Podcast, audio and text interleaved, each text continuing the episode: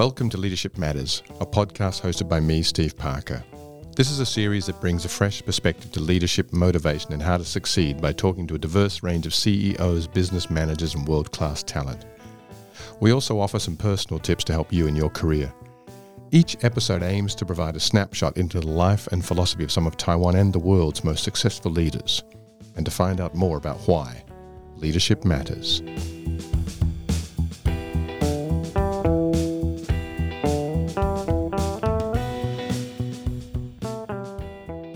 We're very lucky today to have uh, David Davila in uh, on the podcast. David has worked as a leadership coach, an executive leadership coach and consultant for over a decade, helping over 30,000 leaders from the boardroom to the shop floor. Uh, he's helped me on uh, more than one occasion when I've needed it. Uh, in addition to 20 plus years of study in, in Eastern traditions, he's a board certified coach with postgraduate degrees in leadership and a member of the Marshall Goldsmith 100 Coaches. Um, I kind of wonder why he's talking to me, but uh, I'm very flattered that he's taken the time out today. You've done all this work with a lot of very, very impressive leaders, and your job is to lead them through kind of, uh, I guess, into helping them. How, how, how would you really describe what you do when it comes to, you know, guiding these people who are, in their own rights, powerful, intelligent people who lead organizations? Yeah, thanks, Steve. You know, I, I don't see myself as as leading them. I I I sort of picture myself as a as a thinking partner. Uh, as you say, most leaders, I mean, really anyone who is um, quite senior in, in, in an executive role, especially in a large company, they, they probably didn't get there by accident. Most people at that level, they're they're quite intelligent, they're considerate people.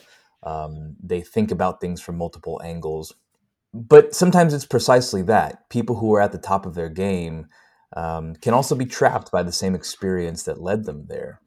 And so I think about uh, athletes, you know, uh, people at the top of their game, Michael Phelps in swimming, uh, Michael Jordan when he was playing basketball. I mean, you know, these people are great at what they do. At the same time, there's some stuff that they might need some help with. There's some aspects of themselves that they might not be able to see clearly. And so they benefit from having a coach, not someone who plays the game better than them per se, but someone who has experience with people like them and can see things that they might have a hard time seeing. And so that's that's how I see myself as more of a partner than than a, a leader or even a guide.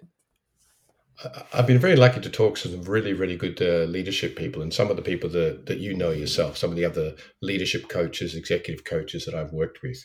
I it's a question that kind of comes up for me is you know this idea of i mean is it easier to coach or is it easier to lead? I mean wh- where do you find yourself on it's kind of ironic i was joking with someone the other day. They were asking me about my own business and you know uh, staff that i have and, and i used to have staff and i no longer have staff and you know the funny thing about me i guess is that i i, I help people to lead and manage other people, but I don't like doing it myself.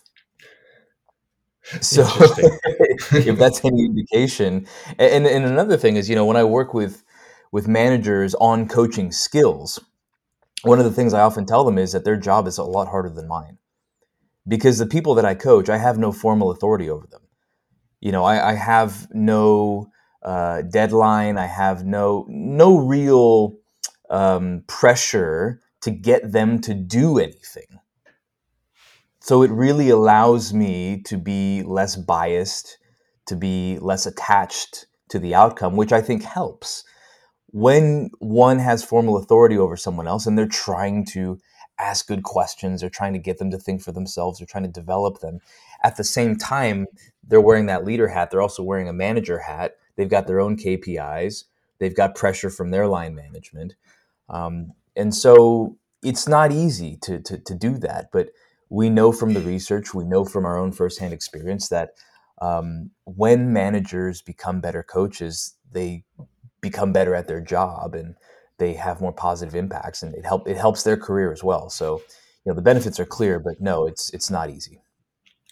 This transition from being a you know a, a worker right? Someone who does a functional job into being a leader, a manager, and a coach.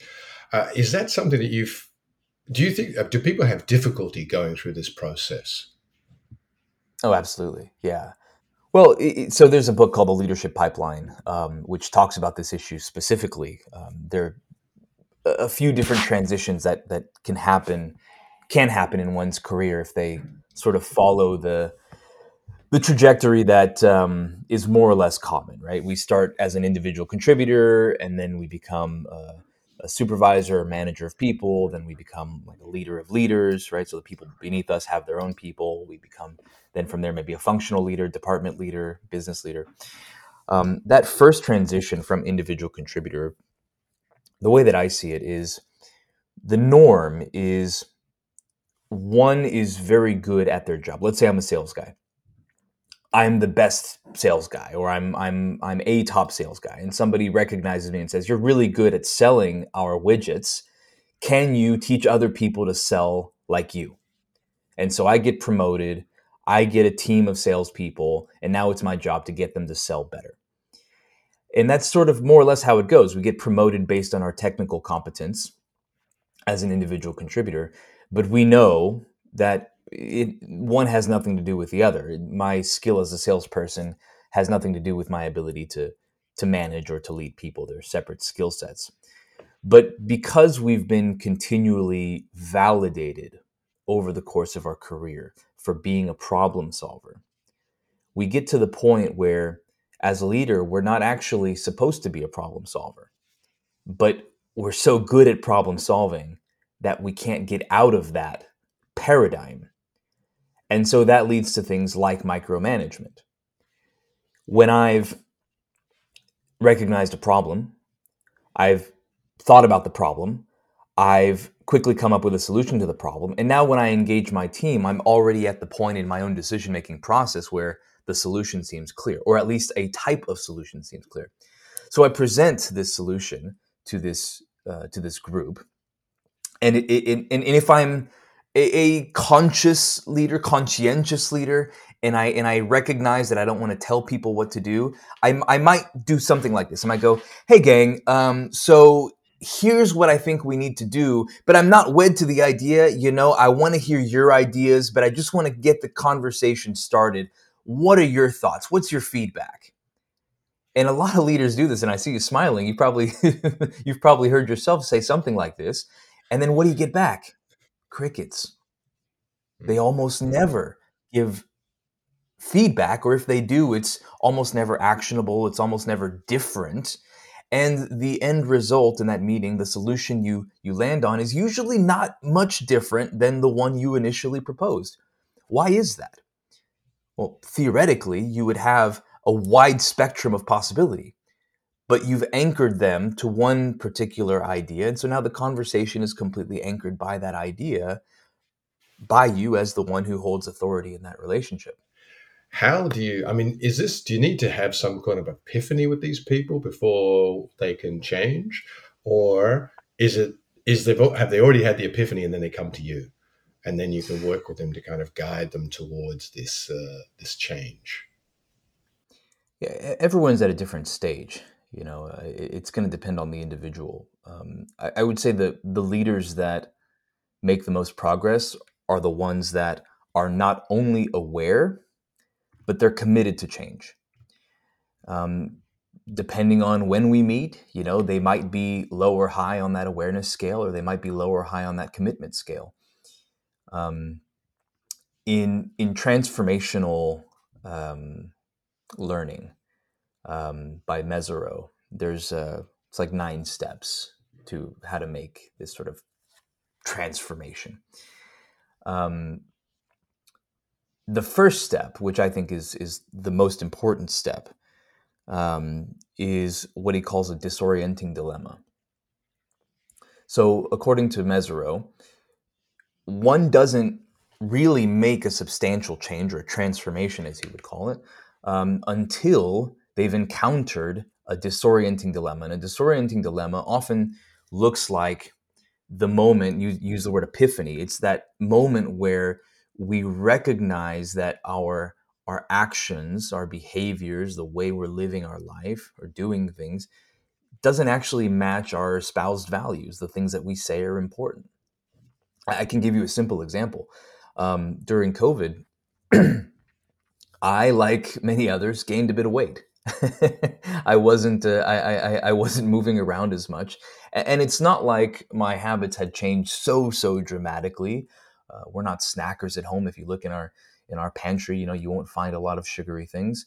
Um, the only drink I have other than coffee and water is sparkling water. Um, yet, because I was moving around less, I was probably drinking more alcohol than before. Um, things just slipped, and did I have awareness around it? Yeah, sure. I could see myself in the in the mirror. Uh, my wife would make some snide comments, you know. Uh, yes, of course, I knew. I was aware. I had full awareness that I had gained weight. Was I happy about it? No. Was I going to do anything about it? No.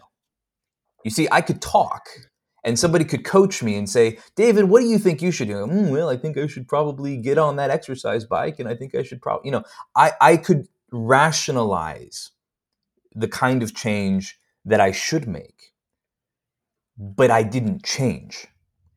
And I think a lot of people are there with awareness is they know what they need to do, they just don't do it because they haven't had the disorienting dilemma yet. For me, what was it? My daughter, when she was, I guess she was six years old at that time, she comes and she sits on my lap. She puts her hand on my belly and she says, Daddy, you're starting to look like Santa Claus and I mean that was just a knife in the heart. It, but it wasn't her bluntness that that made me go aha. It was the fact that in that moment I realized what my leadership role really was. I'm supposed to be a role model for my children. And all the values that I espouse and the things that I tell them are important, like being healthy, I'm not following through on. I'm a hypocrite. And that's all it took. It took me realizing that the things that I say and I think are important, I'm not following through on. And when confronted with a choice between changing your values and beliefs and changing your behavior, I would say behavior is much easier to change. Behaviors are easier to change than values. And, and I think yeah. with your level of background in this and your the, the number of people that you've dealt with, I, I it's a big question. I know it's a huge question, but what what why why is it so hard for people to live up to their own values? I know it's From, a big question. It is a big question, and and and there are probably multiple facets. I, I guess approaching it from maybe more of an organizational behavior um, uh, perspective, I, I, I think defensiveness is rampant. You know, our our psychology basically evolved to protect us um, from uh, from threats in our environment, and that includes being kicked out of a tribe. You know, th- that includes um, uh, being put in situations where we might not survive. And so so we're always unconsciously doing these threat assessments. And I think that oftentimes what happens in an organizational context is you want to be perceived a certain way. And so that keeps one from being authentic. You know, like, you know, it's it's it's a bit it's a bit uh, paradoxical. I I I want to solve the problem that's in front of me. Maybe, for example, our company is having um, uh, revenue issues. Um, we've got a new competitor in the marketplace. Um, you know, whatever whatever the, the the issue may be, and I want to solve it. However, that same drive to solve is paired with this desire to not piss people off or not have conflict or protect my reputation. Or l- let me give you a, a, an even simpler example. Let's say i want to give i want to give feedback to to my employee. And in my mind i'm thinking well i want to give them something truthful i want to give them something actionable i want to be helpful but I also don't, you know, want to make them cry or, or make them upset. So, so, so I'm, I'm, I'm going to do something like, you know, the, the shit sandwich, right? Like, oh, you know, you're a really valued employee. By the way, you need to fix X, Y, and Z. Uh, but we really value you as an employee. And so they leave that meeting going, I'm a valued employee.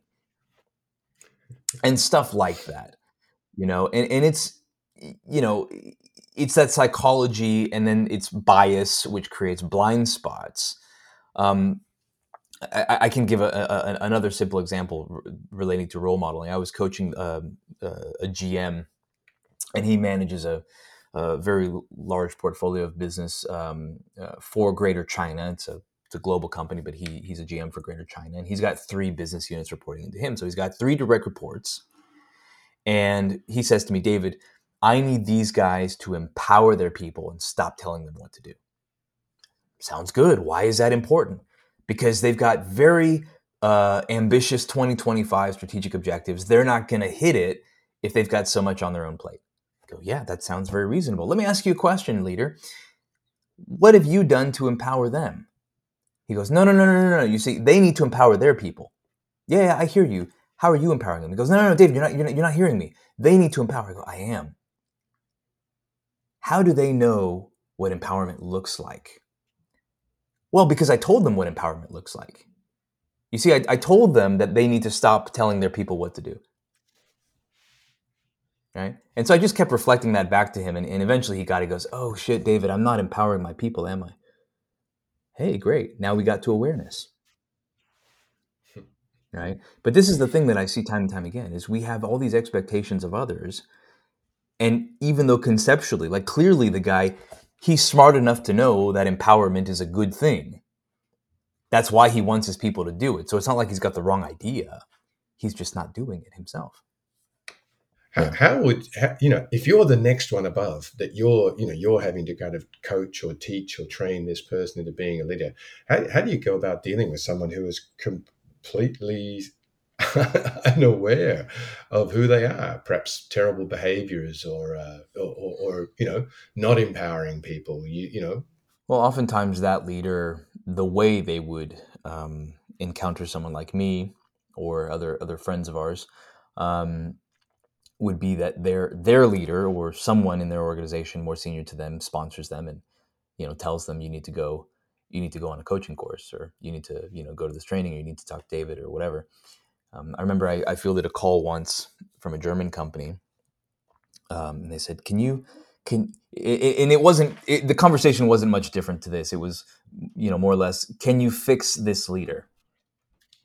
I said, "No." You haven't even told me anything, and I can tell you no right away. I can't fix anyone. Um, what's the what's the problem? And they say, well, so this is the board of a company. They say, well, we just we just bought out this company in China and the owner of the company is now a VP, and he's not he's not playing ball, and so we need him to change. And through a little bit of conversation, I could suss out that they were this was the last straw for them. They were they were ready to fi- just fire him. You know, can you imagine the guy? You know, spent you know I don't know twenty years or whatever building up building up that company, and then he sold it, and then he'd get fired they didn't you know they didn't they, they were hoping not to do that so this was basically the last straw is like you know you fix him or we fire him and in addition we want you to coach two other leaders at his same level so that he doesn't he doesn't realize that it's just him you know this is all very manipulative you know and and and it's like this you know how do you give someone awareness that doesn't have awareness you could shock awareness into someone that happens you you could do that but now you're going to be up against this huge wall of defense you know, people don't change unless they really want to change. Anyone who's married knows that. You don't change another human being, right? And so to me, it, it, it gets to a very simple point, you know, have an open and honest conversation with another human being and help them understand why this matters, why it should matter to them.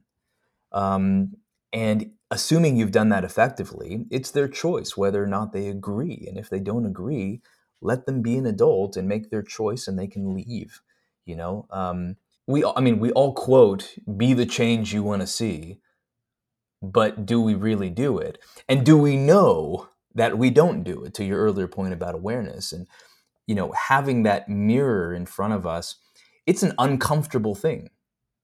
I mean, leadership, real leadership, requires a certain amount of courage and humility um, that not everyone has all the time. You know that that that might waver and wane, but um, having a coach, an advisor, a peer, a friend, a mentor, having someone in a role that effectively acts as that mirror can be very helpful for raising that awareness. Right. Yeah, that's super true. That's uh, that's a really really good point. I I have a question. I kind of want to I want to flip this a little bit. Is that I see leaders who are threatened by those people who have that natural charisma, the people who kind of naturally lead a group of people. They might be the office manager. They might be the you know one of the sales reps. They might be uh, you know somebody who does a function that's completely outside of the of the leadership chain but somehow people go to them to get solutions to things. Yeah, I don't see I don't see a reason to be threatened. You know, I, I think if if one does feel threatened in that situation, it's worth asking oneself why. And I suspect many times it has to do very simply with job security. You know, um, if if if someone else can do my job, then what job do I do? I, in my experience, and you know, I, I, I, could be wrong, but from what I can tell, um, those kind of people managers um, have a hard time uh, moving up. I mean, in general, like you know, I think I think we stigmatize you know sort of um, uh, executives as being you know political, being overly ambitious, and I mean there there are definitely some qualities there, right? But um, by and large, I mean, most people are good people, or at least they try to be.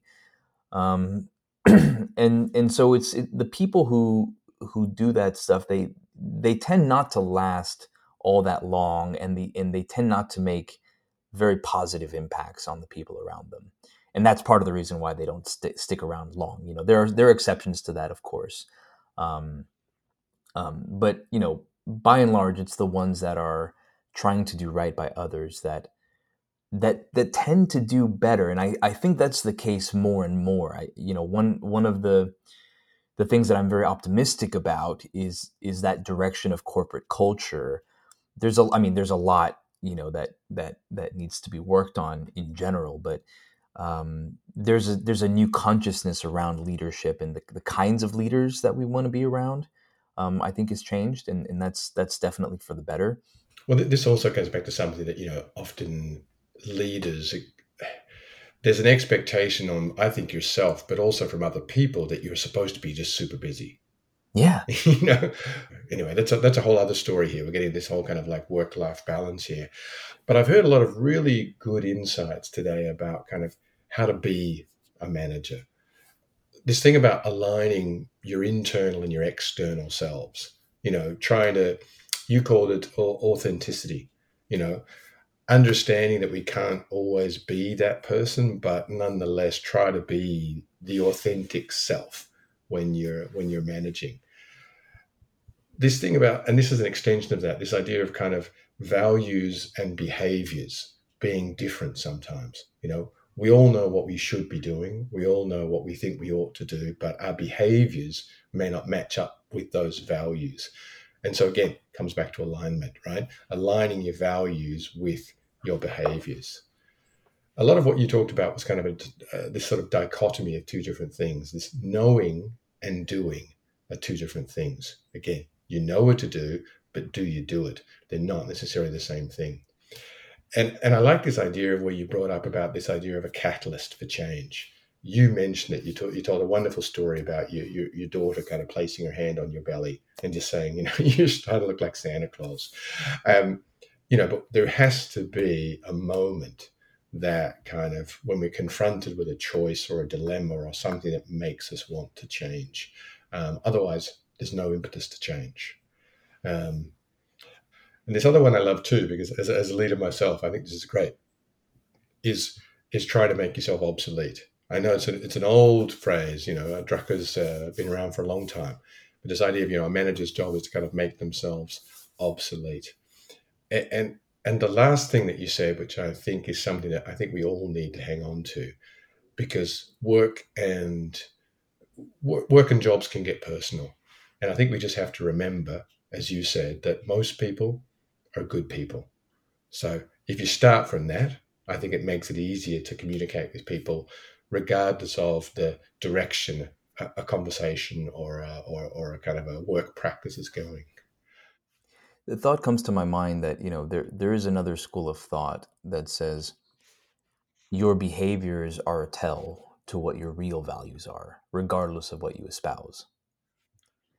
And that's an interesting path to go down as well uh, in terms of coaching is um, you know when you do you know like assessments like 360s or things like that you know um, when you or, or sometimes for example you know i'll shadow leaders when they're running a meeting and i'll take notes in the background and then you know i'll share my observations after the meeting um, people oftentimes don't know what they're doing in the moment um, and so when they get more clarity on what they've just done, oftentimes the reaction they have is, well, that's not what I meant to do. Or what I meant to say is this. Perhaps, but what you actually said is this. And we can't expect people to read our minds. And so, to your point about alignment, there's a lot of work to be done, reflective work. And there are many ways to reflect. Uh, there are many traditions Eastern traditions, Western traditions that help one to reflect and be clearer on oneself and one's mind. But the first step is to know, like, what do I actually want? What do I actually want to say? What's the outcome that I'm trying to get out of this? That's step one, is to gain that consciousness, because a lot of that is actually unconscious. Um, and it doesn't take a lot to get it out. At least, you know, as a as a coach, it, it you know, within a few questions, usually like we can get out like, what did you actually want from that? And it's usually something pretty simple and it's usually something good. Um, and then the next step is, to your point, is is getting it out and saying it and doing the things in the way that you meant to do them or say them so that they're resonant with the other person so with that you're more likely to get the outcome that you want because chances are at some level right? At, and it may not be at the current level you're communicating at, but at some level, if you go deep enough, there's an alignment between you somewhere. There's something that you and the other person can agree on. And that's exactly the place to start collaborating from. That, that's a fantastic place to finish up this idea of that you you finding the common ground because there will be an area that the two of you can align on. David, it, has been a joy as always to talk to you. Thank you for taking some time out of your very very busy day to spend some time with uh, with me on this uh, on this little podcast. Cheers! Thank you very much for having me, Steve. You can listen to this podcast live on the fourth Monday of every month on ICRT, and after that on the ICRT website, Apple Podcasts, Spotify, or wherever you get your podcasts. Just search for Leadership Matters by Stephen Parker. You can also check out my social media. I'm on Facebook, Twitter, LinkedIn, Instagram, you name it. We'll see you next time.